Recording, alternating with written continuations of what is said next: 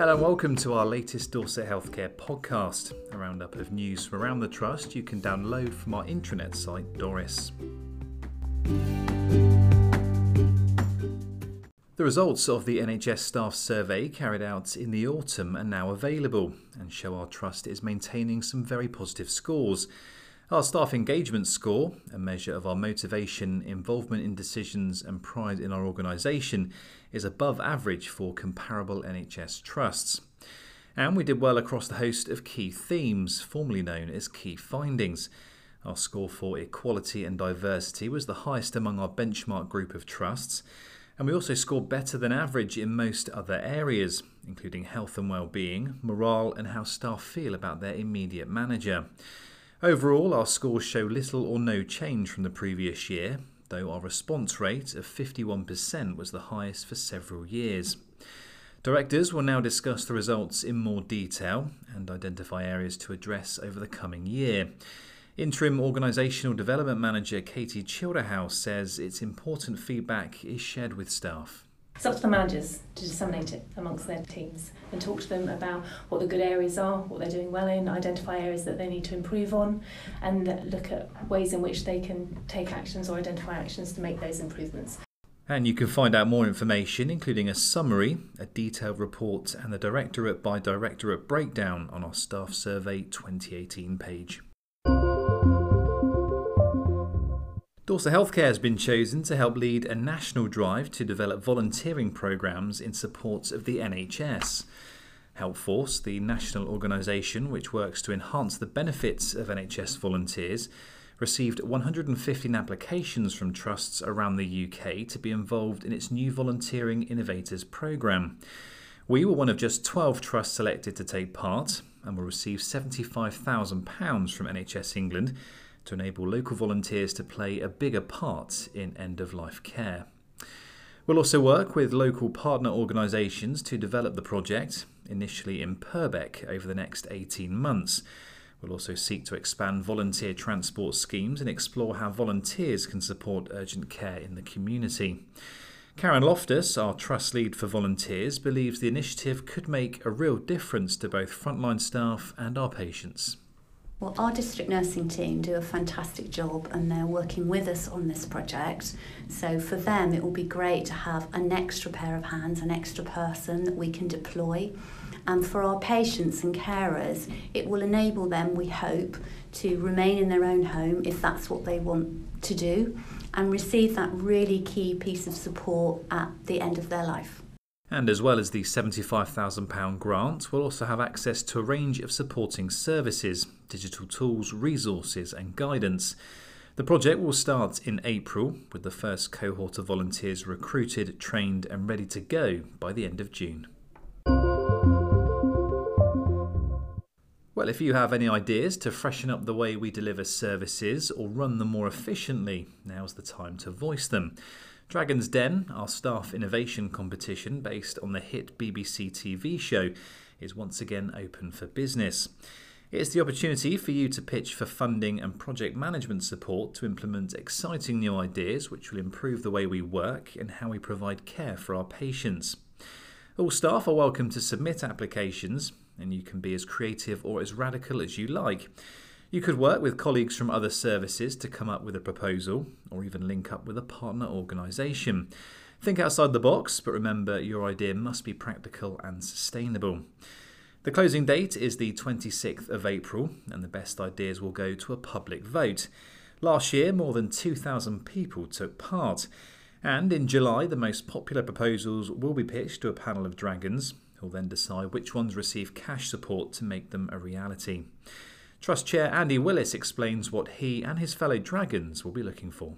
Innovation, because one of the key things was an organisation was trying to get more innovative ways of doing quite simple things often.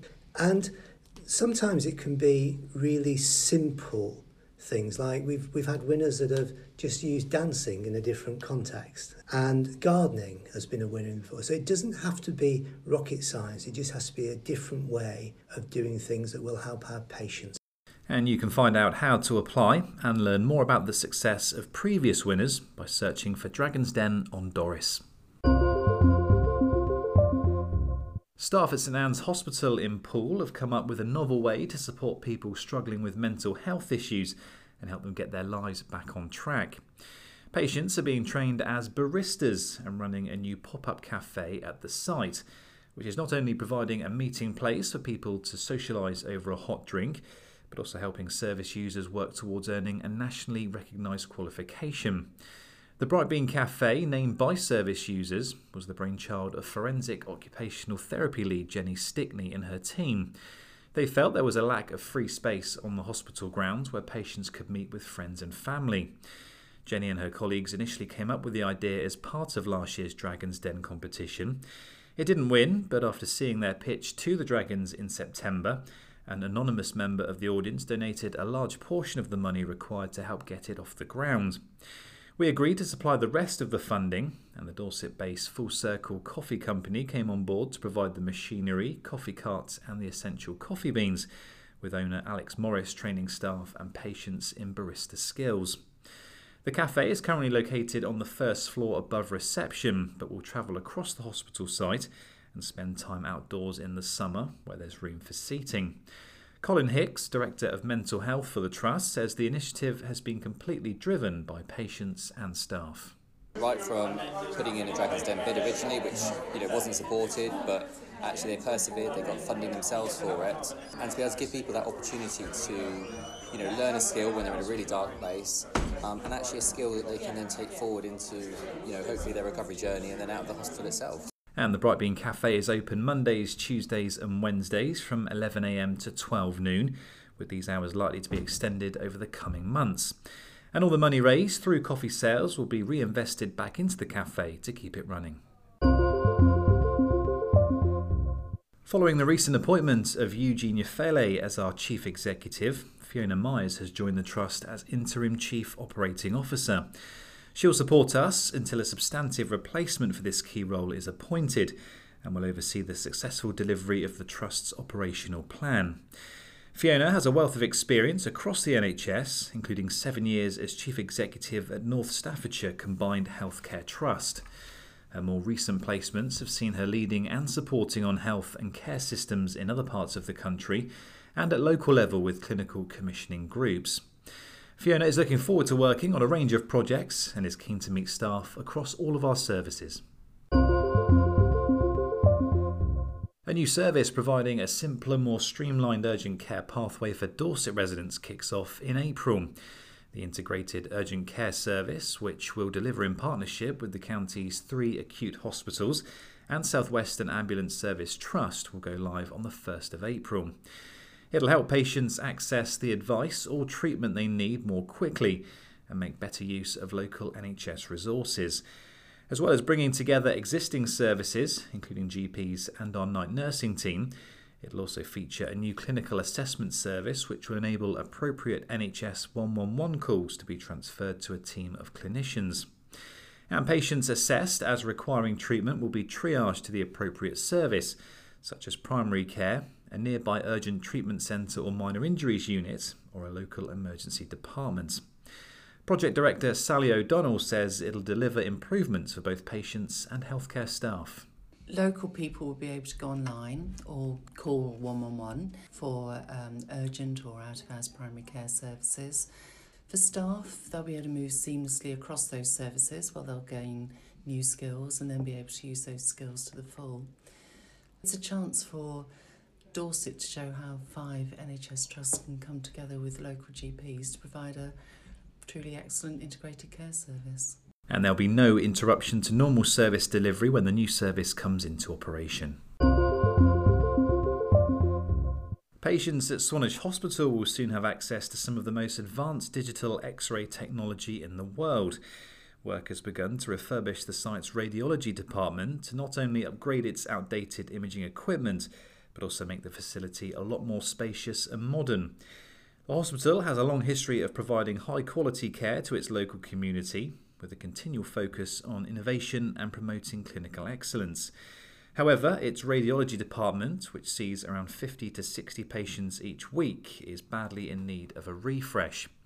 More than £275,000 is being spent on the facility, which, when finished, will boast a state of the art digital X ray room that will provide high resolution images in a shorter time.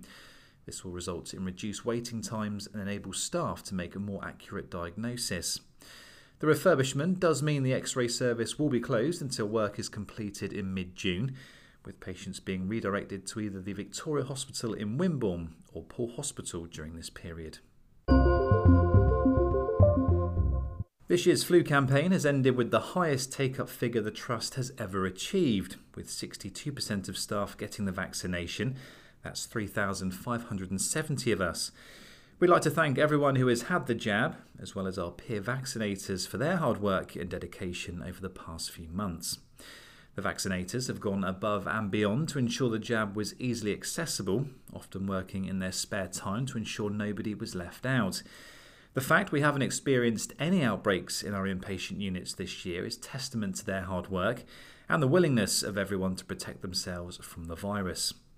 Thanks also goes to our infection prevention and control team, who have undertaken weekly surveillance across our wards. And although this year's take up was an improvement, we know we can do better and are aiming for the entire workforce to get jabbed in the future. Dawn Dawson, Director of Nursing, Therapies and Quality, is already looking ahead to the next campaign, but says it's vital everyone engages fully with the initiative. Over 60% of us had the vaccination, and we had some people that came back and told us they didn't want it and gave us the reasons why. But we had about 30% of staff that didn't engage with us. I'd like to understand what we can do to support those individuals. If you have trouble finding what you need on Doris or feel you don't get the most out of our intranet, don't worry, help is at hand.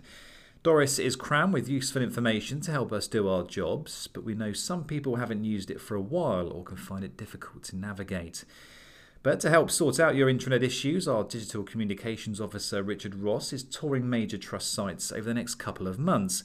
He'll be on hand to answer your questions, tackle any ongoing niggles, and pass on some useful tips to help you and Doris become firm friends. His first stops in April will be at Weymouth Community Hospital on Tuesday the 2nd, Bridport Community Hospital on Tuesday the 9th, and Shelley Road in Boscombe on Tuesday the 16th. Richard will try to see as many teams as possible during the day, but if you want to make sure he sees you, book a slot by emailing dhc.communications.team at nhs.net. Just let us know when you'll be available.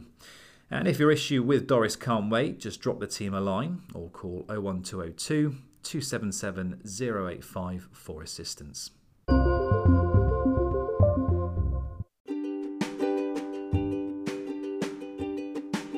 And that's all for this podcast. We hope you found it useful. If you have any feedback or some news you'd like to be featured in future editions, please email the communications team via Outlook or the Doris page where you downloaded this podcast.